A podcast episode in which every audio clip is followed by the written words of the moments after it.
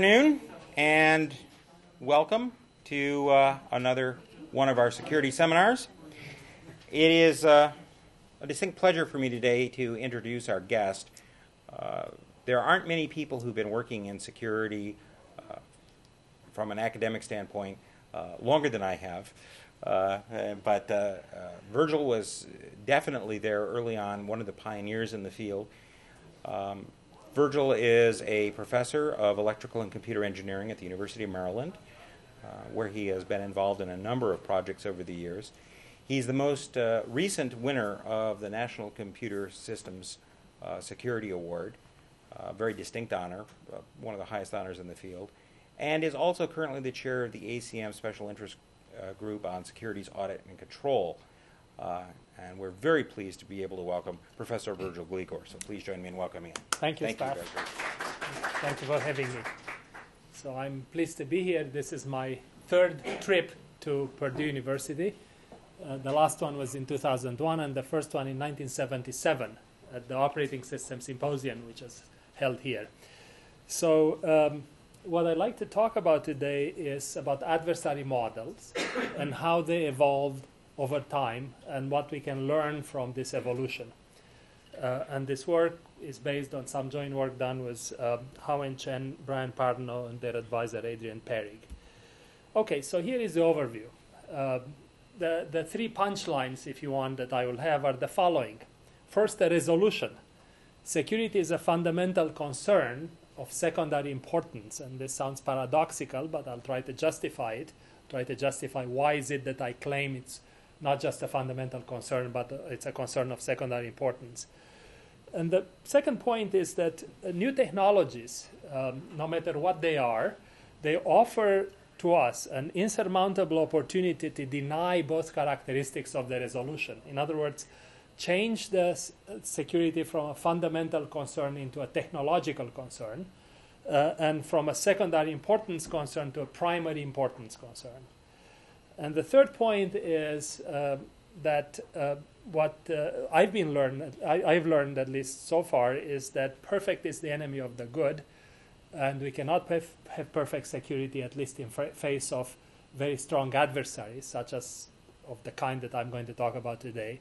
Therefore, we have to uh, learn to put up with good enough, and I'll show you what I believe good enough is. Good enough is always um, accompanied in this business by risk analysis, of which we did very little so far, at least in the academia. Okay, so uh, why is security a fundamental concern? so I argued that security is a fundamental concern for two reasons. One is that any new technology that we introduced in computing, and in fact, it doesn't matter what field we introduced a new technology, um, we introduce along with the good the bad, namely uh, new vulnerabilities. And this you can trace back to the Industrial Revolution. Any, any invention which humankind produced, at least since then, um, had not only solved some practical problem and offered new functionality, but it also caused uh, uh, various avenues of attacking whatever systems the technology was used in. Occasionally, these new vulnerabilities which are introduced require the definition of a new adversary. In other words, uh, they are so these vulnerabilities could be exploited in such powerful ways that the old adversary definitions that we have no longer um, satisfy reality. And of course, um, once we define the adversary, we can build uh, new tools, and of course, backed up by new methods to handle uh, that adversary. It's not clear to me that adversary definitions come before new tool definitions, or new tool definitions come before the adversary, but nevertheless, um, they, they come in, in some order, and I will not discuss too, too, too much the order in which they appear. So I'll give you some examples of this phenomenon. Uh, they illustrate the first uh, reason why security is fundamental. The second reason why security is fundamental um, is that security is a technology independent concern, namely, that if the cost of technology goes to zero, security still remains a fundamental concern. So, for those two reasons, I claim it's fundamental. First, any new technology introduces vulnerabilities possibly new adversaries, possibly a new security problem that we haven't seen before. And second, that no matter what happens to the cost of technology, we still have uh, this, this problem to solve, namely security problem to solve. So let me review what happened over time. Um, I'll just take a few examples of what happened uh, to our uh, introduction of new technologies and the definitions of adversaries and vulnerabilities. So the first thing that at least I choose to point to in terms of new technologies appeared in early to mid 60s when people built systems like CTSS at MIT and then Multics at MIT, when in fact, uh, with Multics, sharing user mode programs and data became a goal uh, of the system design. And in order to enable the sharing of user mode programs and data, uh, and to define what was used to be called the computing utility, uh, people decided that they had to solve at least three uh, vulnerabilities that would be introduced by this sharing uh, at the user level, not at the system level. We are not talking about sharing compilers or assemblers or, uh, or assemblers or any other utilities. So first was confidentiality and integrity, and then parallel to that was system penetration. The idea was that if you share user level programs and data, um, users could actually access data generated by other users um, and, in fact, uh, breach the confidentiality of those data. Or um, users could actually, if we don't build the appropriate protection mechanism, could actually corrupt uh, other application data uh, which other users might use. And there are all sorts of instances which, which came up, even very sophisticated ones. Like, for example, we had the notion of memoryless subsystems in which you had the user level subsystem, which would be a circuit analysis program used by two competing companies, let's say Intel and Fairchild. And they would use possibly, uh, hypothetically, this user level subsystem built at Berkeley for circuit analysis. And this circuit analysis program, which was an application level program, could actually retain some of the parameters produced by one company and leak them to the other company, breaching confidentiality. In other words, between two instances of invocations by two competing companies, this subsystem maintained memory. So this is one of the these weird cases of, of confidentiality breaches that people dreamed up at the time. Um, in order to support these mechanisms that would enable confidentiality and integrity breaches to be prevented, uh, we had to make sure that the system itself was uh, penetration free. In other words, that some adversary could not circumvent the protection mechanism by actually circumventing the, uh, the penetration freedom of the system, by breaching into the system.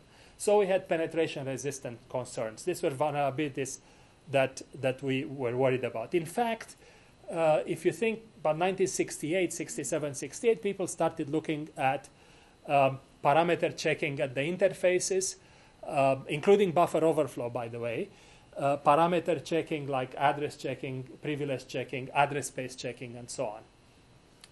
And these were all time of check, time of use. These were all part of the system penetration resistance properties that we were concerned with not me, but we as a community. Uh, so, who was the adversary at the time? The adversary was an untrusted user mode program, typically operating on behalf of, uh, of a, a, terminal user, uh, the user sitting in front of a terminal. And um, in fact, that user mode program could carry out, and it did carry out, the, the, the wishes of the uh, human user at the terminal. Now, what kind of methods and tools came to handle this problem.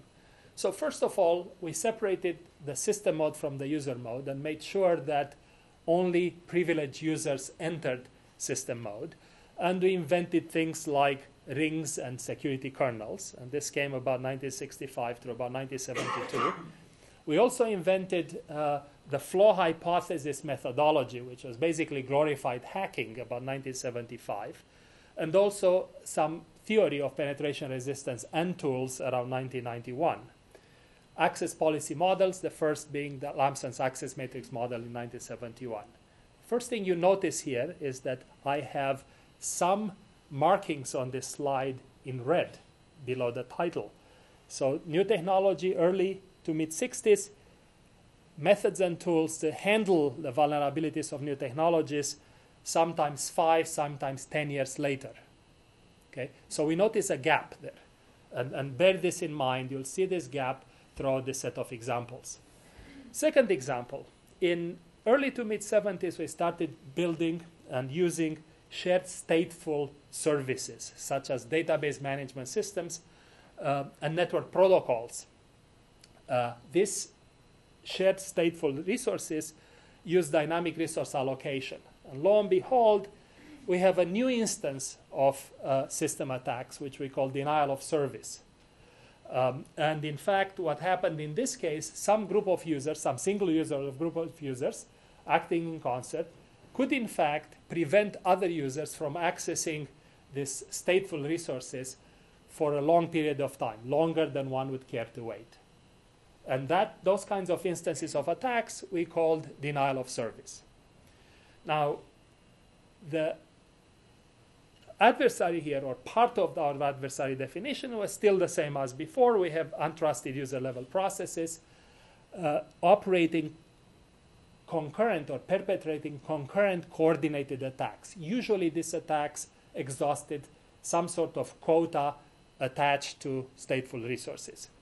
So, denial of service as a separate problem uh, was, in fact, defined only in about mid 80s formal specification and verification techniques for various instances of it, particularly concurrent programs, denial of service in concurrent programs, appeared only in, in late 80s. And uh, denial of service models appear only about 1992. Once again, observe the gap. Mid 70s, mid to early to mid 70s, and mid 80s to, to early 90s when we started seriously addressing this kind of vulnerability, which was introduced by our new technology. Other new technologies that follows, and these are much more easily identifiable as popular technologies, were the PC, local area networks, uh, which were developed in early to mid 70s. The PCs appeared, the first PC uh, was basically designed at Xerox PARC about 1973. About the same time, Bob Metcalfe um, did his PhD at MIT, introducing the Ethernet as the first viable commercially viable local area network. It turned out it became commercially viable. And in, in about 1977, we had public domain crypto. Uh, the world was allowed to use cryptography starting with about 1977 78. Now, the new vulnerabilities that were introduced by these technologies were actually um, perpetrated by adversaries, which we called the men in the middle. The man in the middle sat in the network between a client and the server, the server being uh, basically uh, uh, time sharing systems in the, in the traditional way the clients operated on PCs. And these uh, men in the middle were actually users of the network themselves who could put their uh, workstation or your, their PC in promiscuous mode, the, the LAN card in promiscuous mode, and sniff all the packets in the network. They could read these packets. They could actually modify these or other packets and reintroduce them uh, into the network.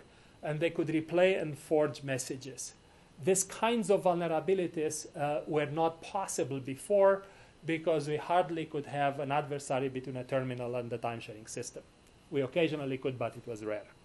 So the man in the middle could launch these active attacks and it was a full-fledged, uh, uh, the man in the middle was a full-fledged adversary. Now, the first methods for analyzing this adversary were informal. The first that I'm aware of was the Needham Schroeder paper that describes the adversary, what the adversary can do to an authentication protocol, followed by Denning and Sacco.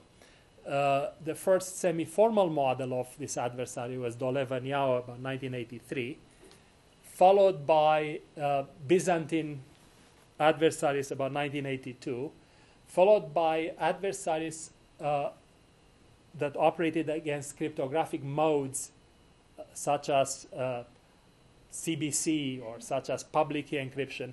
This were the Goldwasser, Micali, and Rivest models about 1984, uh, in which they defined chosen plaintext attacks um, um, and chosen, chosen uh, non plaintext attacks. uh, later followed by 1991 with chosen ciphertext attacks of Simon and Rackoff. And finally, protocol analysis programs, authentication protocol analysis programs appeared about 1987 with Millen's interrogator. Once again, notice the gaps between the technology and the time when we actually did something about uh, the kind of problems that the new technologies introduced. Uh, internetworking uh, compounded the problem. This internetworking really started full fledged in the mid to late 80s, um, although the IP protocol was defined about 1979. And what we got here were large scale effects. Large scale uh, denial of service, sometimes distributed denial of service, large scale worms. Sometimes worms were combined with denial of service attacks, as Spaf noticed uh, in November 1988. Um, and um, we later on started having flooding attacks. And here the adversary was a geographically distributed adversary, a set of geographically distributed processors that launched these coordinated attacks, which could bring up to, say, about 60% of all the Unix system of the internet down in a single night. Uh, what did we do about this? Well, uh, we about this kind of attacks. Um, uh, we did virus scans and tracebacks and intrusion detection, and all this started in the earnest only in about mid 90s. Once again, the gap. Okay, so uh, with these two points that security is fundamental because it new technologies always have security implications and security persists any decrease in the cost of technology with this, we move on to say why security is a secondary concern or secondary importance concern. Well, if it were a primary concern, you would not have the gaps that you noticed on the previous slide. What were the gaps? Well, the gaps were sometimes months between the introduction of the technology and the detection of the vulnerability, and years before the detection of the vulnerability and the remedy for that vulnerability, and order of years and sometimes tens of years for defining uh, the adversary that perpetrated that, those attacks. If security would be of primary concern, then those gaps would not exist. In fact, what, could ha- what would happen is you'd have maybe a gaps of days, if at all, uh, if any, between ideally between the introduction of the new technology and the uh, methods that would counter the new adversary introduced by the technology. Okay? Or mitigate at least. But we haven't seen that. And whether we are likely to see in the, in the future is unclear. What i'd like to do is to offer an exercise as an example of trying to anticipate new behavior of, of new adversaries now, what's the problem with these gaps? The fundamental problem that I see is that you introduce new vulnerabilities, yet we maintain the same adversarial model. In other words, we fight the old war. We have a new vulnerability, but, uh, but the, the adversary that we postulate is one that we've seen 10 years ago.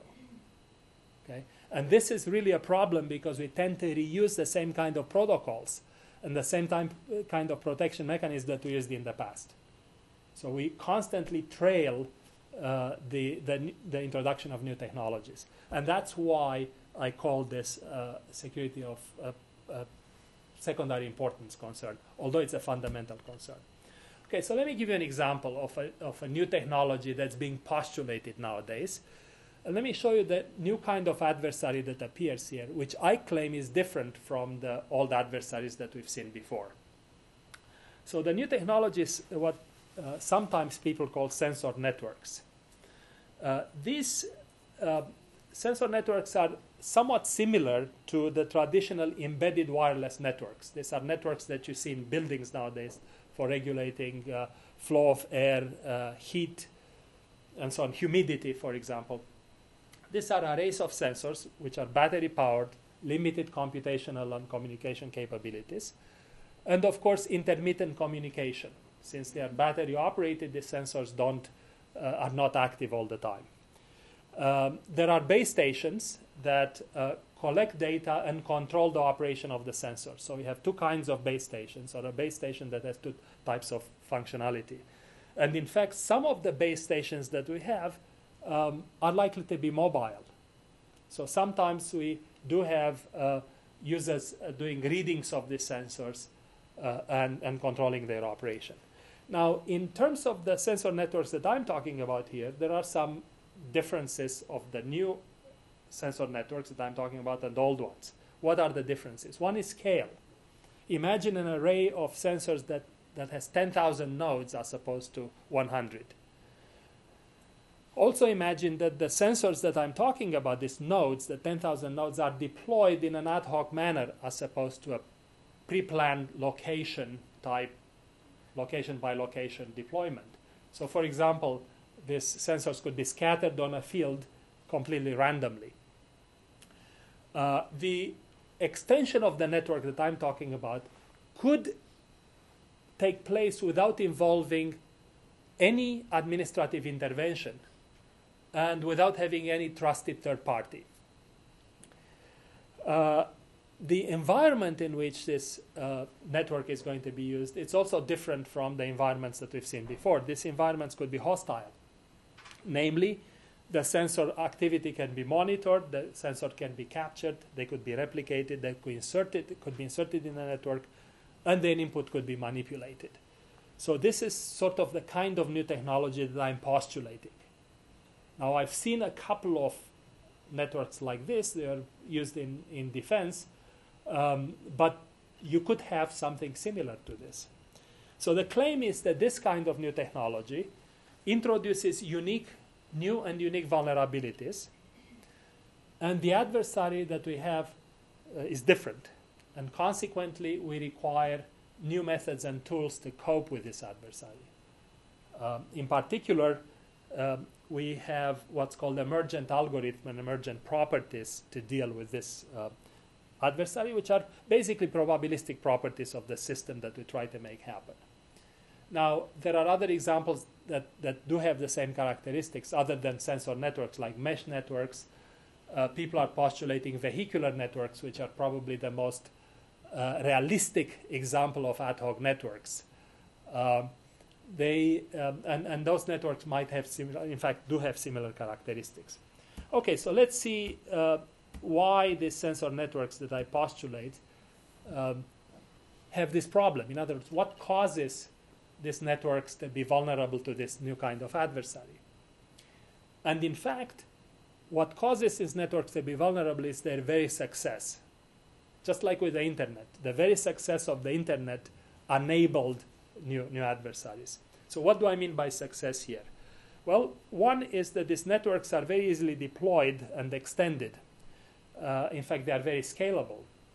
You simply drop sensors at desired locations or desired areas, and these um, uh, nodes would establish connectivity and key connectivity because obviously you have to use crypto to encrypt the data and protect the integrity of the data between nodes. They establish this key and network connectivity on their own.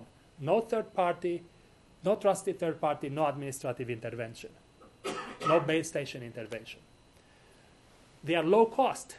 Uh, basically, these um, nodes could be built with technology that you can buy at Radio Shack. And they are very low cost. Uh, in, in fact, the node could cost roughly under $10. The processor might cost a dollar. Um, then the sensing uh, type of equipment would cost maybe a little more, but overall, um, each one of them would cost under $10. So you could easily have $10,000, I mean, 10,000 nodes being deployed.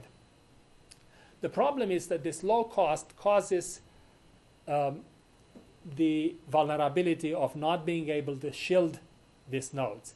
Why? Because node shielding, the technology to shield these nodes, both the sensing part and the processor part, is maybe about three to four orders of magnitude more expensive than the node itself.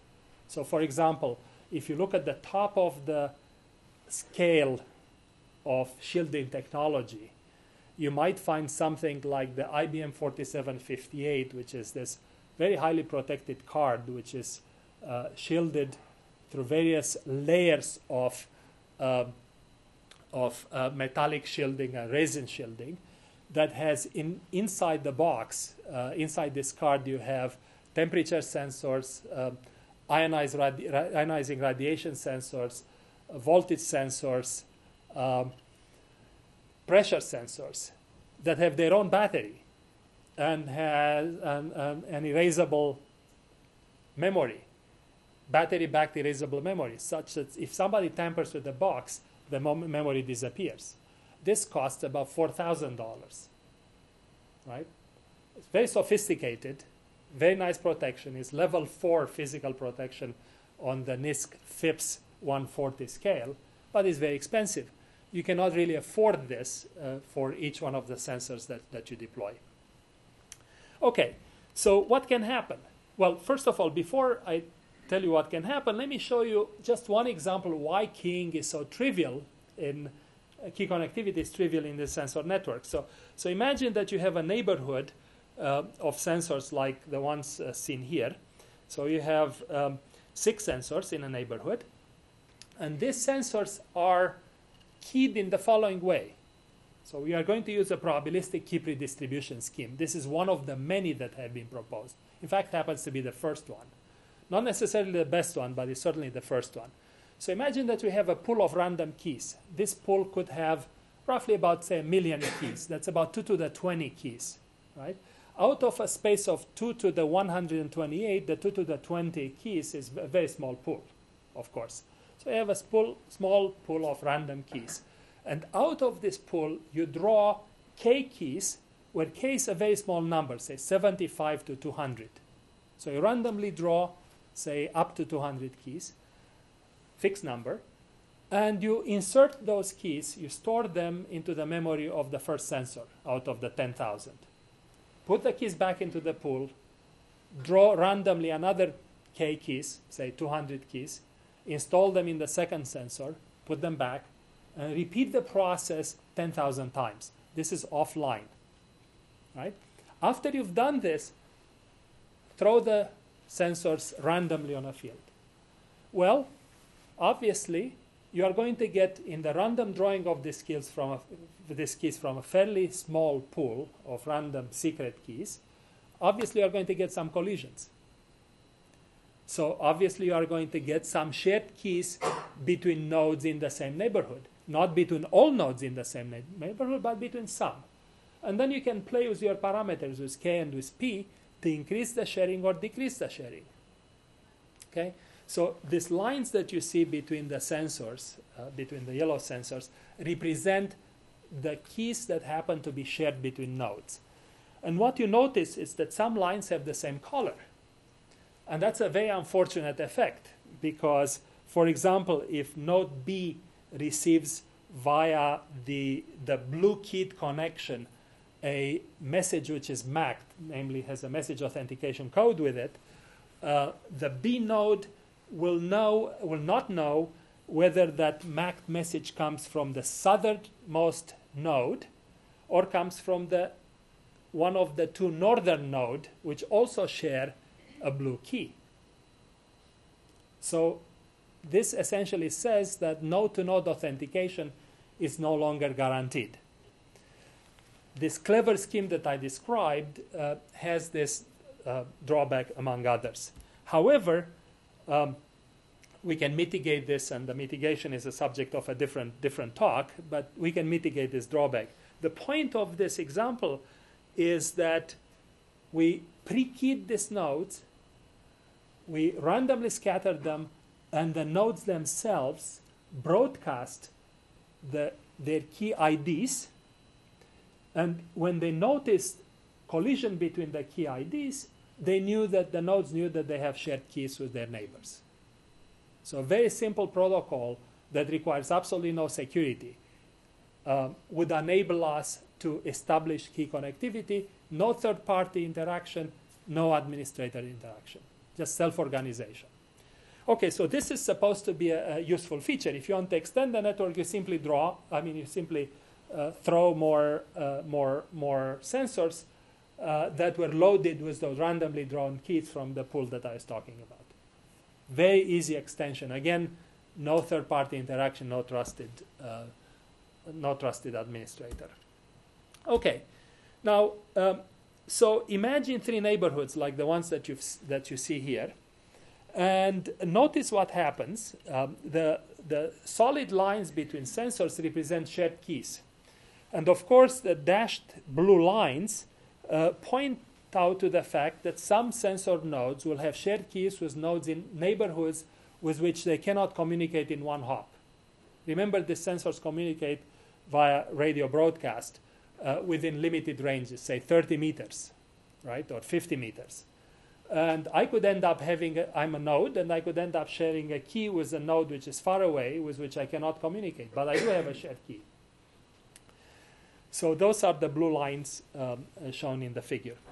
Now imagine that node 3 in a neighborhood I is actually being captured by an adversary. In other words, an adversary picks up this sensor, and what it can do with it, uh, the first thing that it can do, it can take it apart and download its state. And in fact, download its state on a replica. It can replicate the node with Radio Shack equipment. So it builds a clone. As a matter of fact, instead of building a clone, it builds actually two clones. And it turns out that the two clones which are being built can be inserted in neighborhoods J and neighborhoods K, the left neighborhoods on the slide. Why? because node 3 happened to have had shared keys with those two neighborhoods. And somehow the adversary figured that out. How did the adversary figure it out?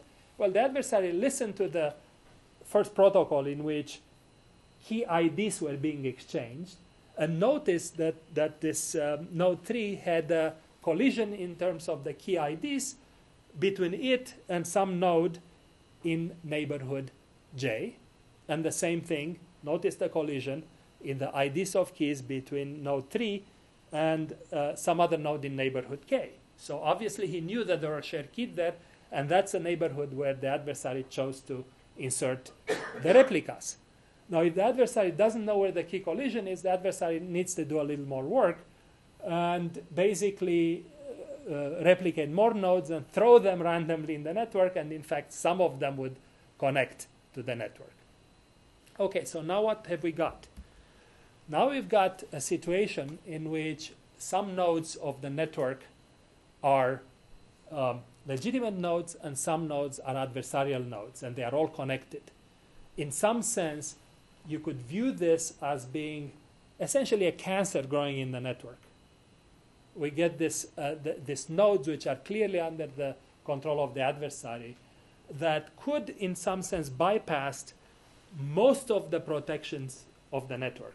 In fact, uh, one of the things that could happen if you have an intrusion detection system here at work that's threshold based, then these replicated nodes could actually have uh, abnormal exhibit abnormal behavior, but distribute the abnormal behavior among the multiple copies so as to stay under the threshold. And this is a particularly egregious uh, thing. Clearly, the replicas could block legitimate transmissions, could modify legitimate transmissions, this replica under adversary control, and could also partition the network. So, for example, in, in this uh, picture, uh, the, the three red lines uh, show communication between the three collaborating nodes to block the traffic being forwarded through them. Okay, now how is this adversary different from what we've seen before? the standard adversary definition that, that we had uh, to date is called the Dolev-Yao adversary. This is sort of a generalization of the old Needham-Schroeder adversary. So what's the Dolev-Yao adversary about? You see it occasionally in literature, and we all think that it's magic, but it's actually three things. The first thing is that the Dolev-Yao adversary controls the network operation. What that means is that you have a man in the middle everywhere. Between any two links, you have a man in the middle. Right?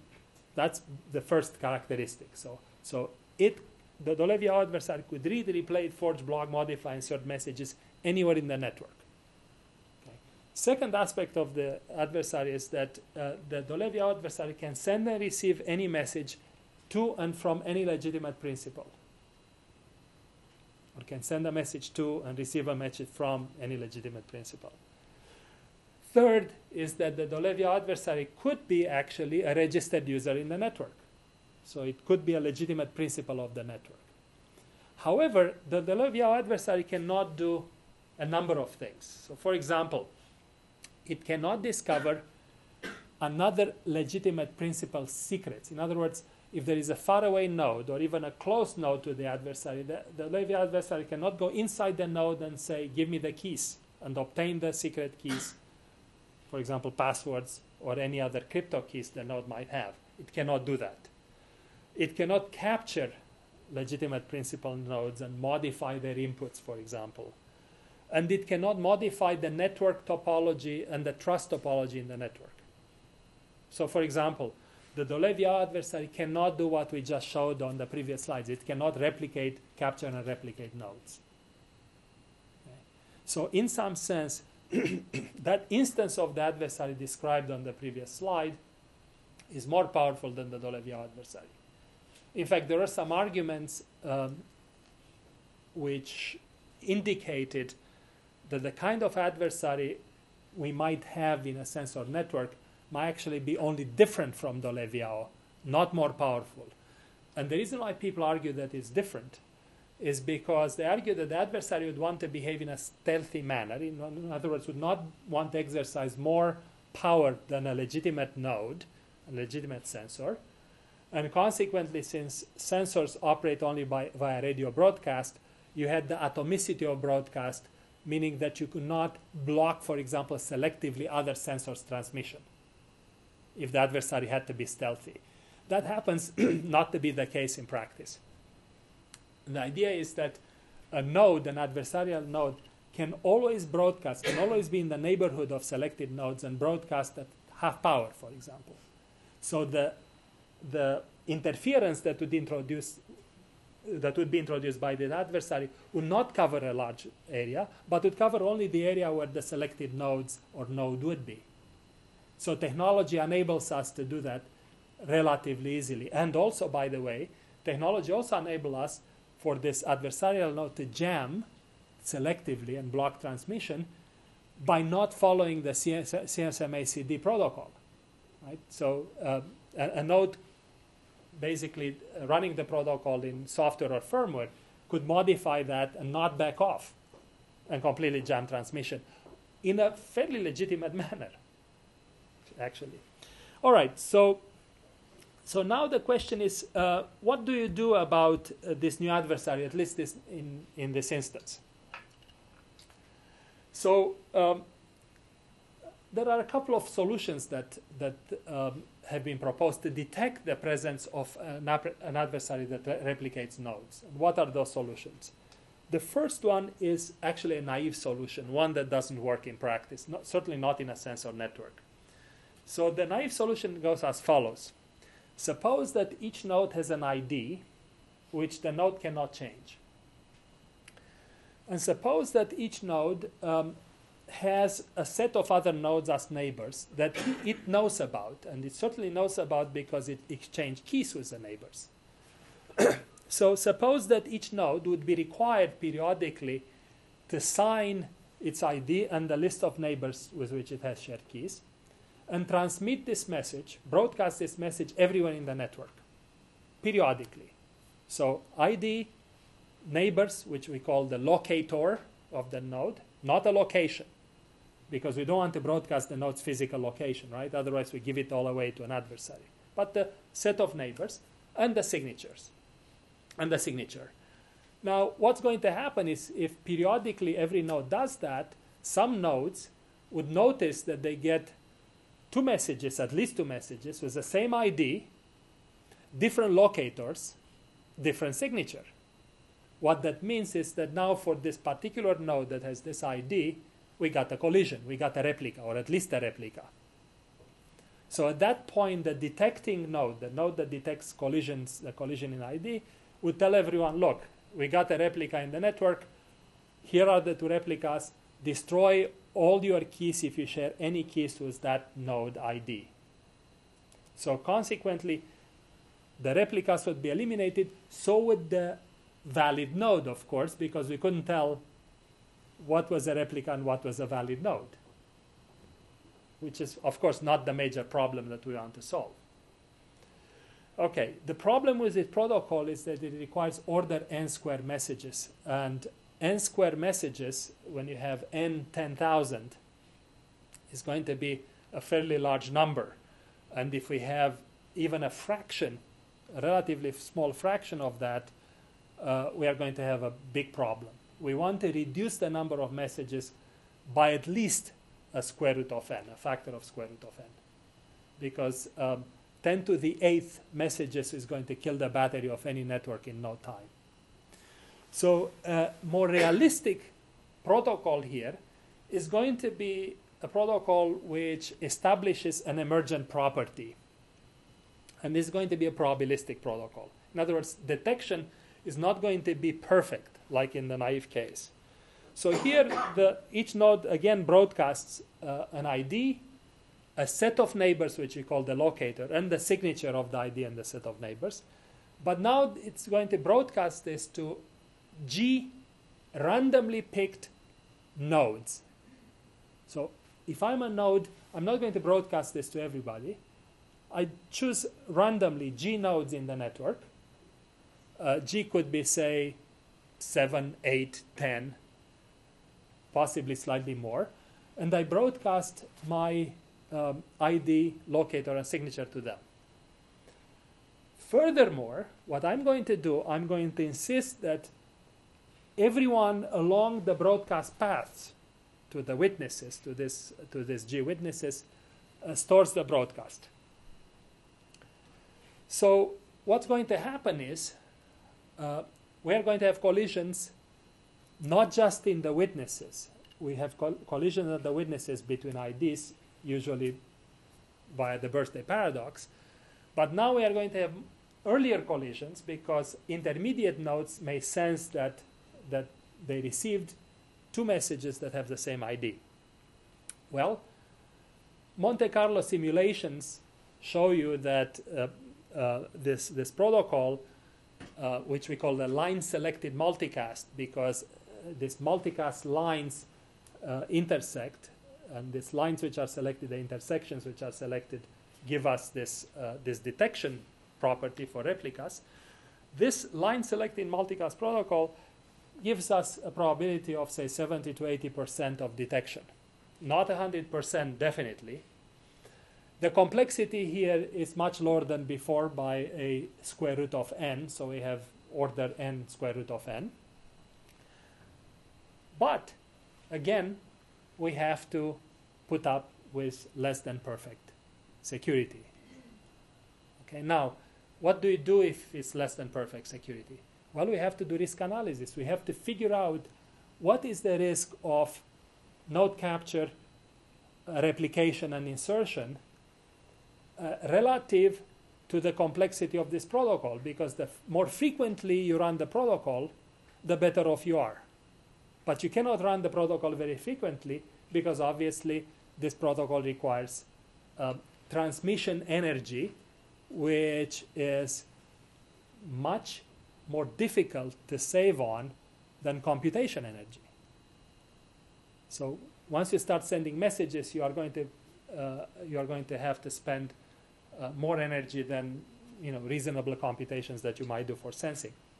So the trade-off here uh, in risk analysis is the risk of not detecting the adversary between two instances of uh, running the protocol, and this, of course, you can quantize in the context of your application. So um, let me conclude and uh, point out in conclusion that there are a lot more problems in the way of problems. There is a lot more in the way of problems here that point to the existence of a new adversary than just simple example that I gave you. And I'll give you a couple of other examples in, in a minute. But the first conclusion is that new technologies really um, cause new challenges and at the same time new opportunities. So essentially, what I'm postulating is that every time we introduce a new technology, even before we introduce it, we do a systematic security analysis of the vulnerabilities that it introduces and possibly the definition of a new adversary. In other words, it's really our duty to, to perform this, even if they are mental experiments, uh, to find out what the new vulnerabilities might be. Unless we do this, we are going to deploy new systems with vulnerabilities not encountered before that might be very difficult to fix afterwards. And in between, we are going to have to use old protocols that are not specifically designed for the vulnerabilities that we are talking about. Second point is uh, countermeasures. The countermeasures that we come up with need not be perfect. In the past, particularly people who worked on formal specification and verification techniques, sought uh, perfect solutions. In other words, sought proofs of countering the adversary effect in the system. That essentially gives you a probability one, uh, say, detection of the adversary, or actually probability one elimination of the adversary, prevention. Or the opposite, probability zero of adversary uh, performing an attack. This kind of asymptotic properties, zero one probabilities, don't really exist in practice. And what I wanted to point out is that new technologies and new kind of adversaries make that plainly obvious. Even if you can come up with probability one solution, sometimes they are utterly impractical, and and you have to go to probabilistic solutions which are much more reasonable. So we must accept this notion that some of our, our security countermeasures are going to be probabilistic, and we must accept the idea of performing risk analysis. In other words, we have to institutionalize this uh, in this idea in our, our security posture in the future, uh, whether we like it or not. And this is going to be a change of mindset for a lot of us, who, particularly in the academia, who have been used to the idea that we actually produce perfect solutions. Uh, so, what might be future technologies that uh, that might require reassessment of vulnerabilities and adversaries. One kind of future technology that I've looked at recently are these vehicular networks, and this exists at this point only on paper. But they pose um, certain interesting challenges. So, a vehicular network is consists of two components. One is a network uh, that enables the vehicle to talk to an infrastructure and an infrastructure to a vehicle. Very simply, imagine uh, a radio equipped vehicle and even a, an 802.11 equipped vehicle that talks to uh, base stations uh, on the road, which might be attached to billboards or to various road signs. And clearly, we have a mobility problem here that we have to solve, but this is very high mobility. This is not a user traveling from one base station to another, walking or flying, and on different days the user would be a different network location. Uh, this is uh, a, uh, a, network in which the mobility of the nodes is very, very high, very high speed mobility. Secondly, we also have an ad hoc network problem because these base stations uh, could be far away. I mean, we are talking about tens of kilometers possibly uh, between two base stations. So uh, essentially, what would happen is alert messages are going to be uh, safety messages are going to be relayed from various cars that detect them to other cars on the road in both direction of the traffic directions of the traffic. So now we are going to have some rudimentary form of an ad hoc network. The problem here is how do we establish what we call trust, and I'll define what trust means in a minute here, between various nodes of this highly mobile network and the infrastructure, and among the highly mobile nodes themselves. Particularly since these highly mobile nodes don't form a network that lasts more than perhaps a few minutes. So, how do we establish trust? What's trust here? How do I believe? How do I establish belief in the contents of the message, even if I know where this message comes from? I know that the message comes from the car ahead of me. But what makes me believe that the content of that message is, is valid? Okay? So we essentially have to build this metrics of trust that we apply to all the information that we can gather about the car ahead of us, and then automatically make the decision as to whether we believe this message, we believe this warning, or we ignore it. So this is one of the things that I, I call trust establishment without an infrastructure. What about accountability with privacy? So one of the things that we'd like to do is to make sure that whoever sends a message is accountable for the contents of that message. And with this, I think I'm offline. Um, and, but I'll continue to, to pursue the last two points. So the idea here is that um, we want privacy, we want basically anonymity, and we want unlinkability of messages with cars. In other words, if I broadcast, for example, a message signed by the same key repeatedly uh, of a period of time, say of, of half an hour, then obviously people will find out that uh, whatever I broadcast can be traced to that particular public key that verifies the signature. And eventually they find out that that's my node, even if I uh, broadcast that message under an anonymous license plate not on my regular license plates. It's an electronic license plate. So somehow I have to make sure that whatever I broadcast cannot be linked to the same node all the time. This might require, for example, the uploading of a large number of public private key pairs in, in the system and changing these keys periodically so as to establish unlinkability. Who knows?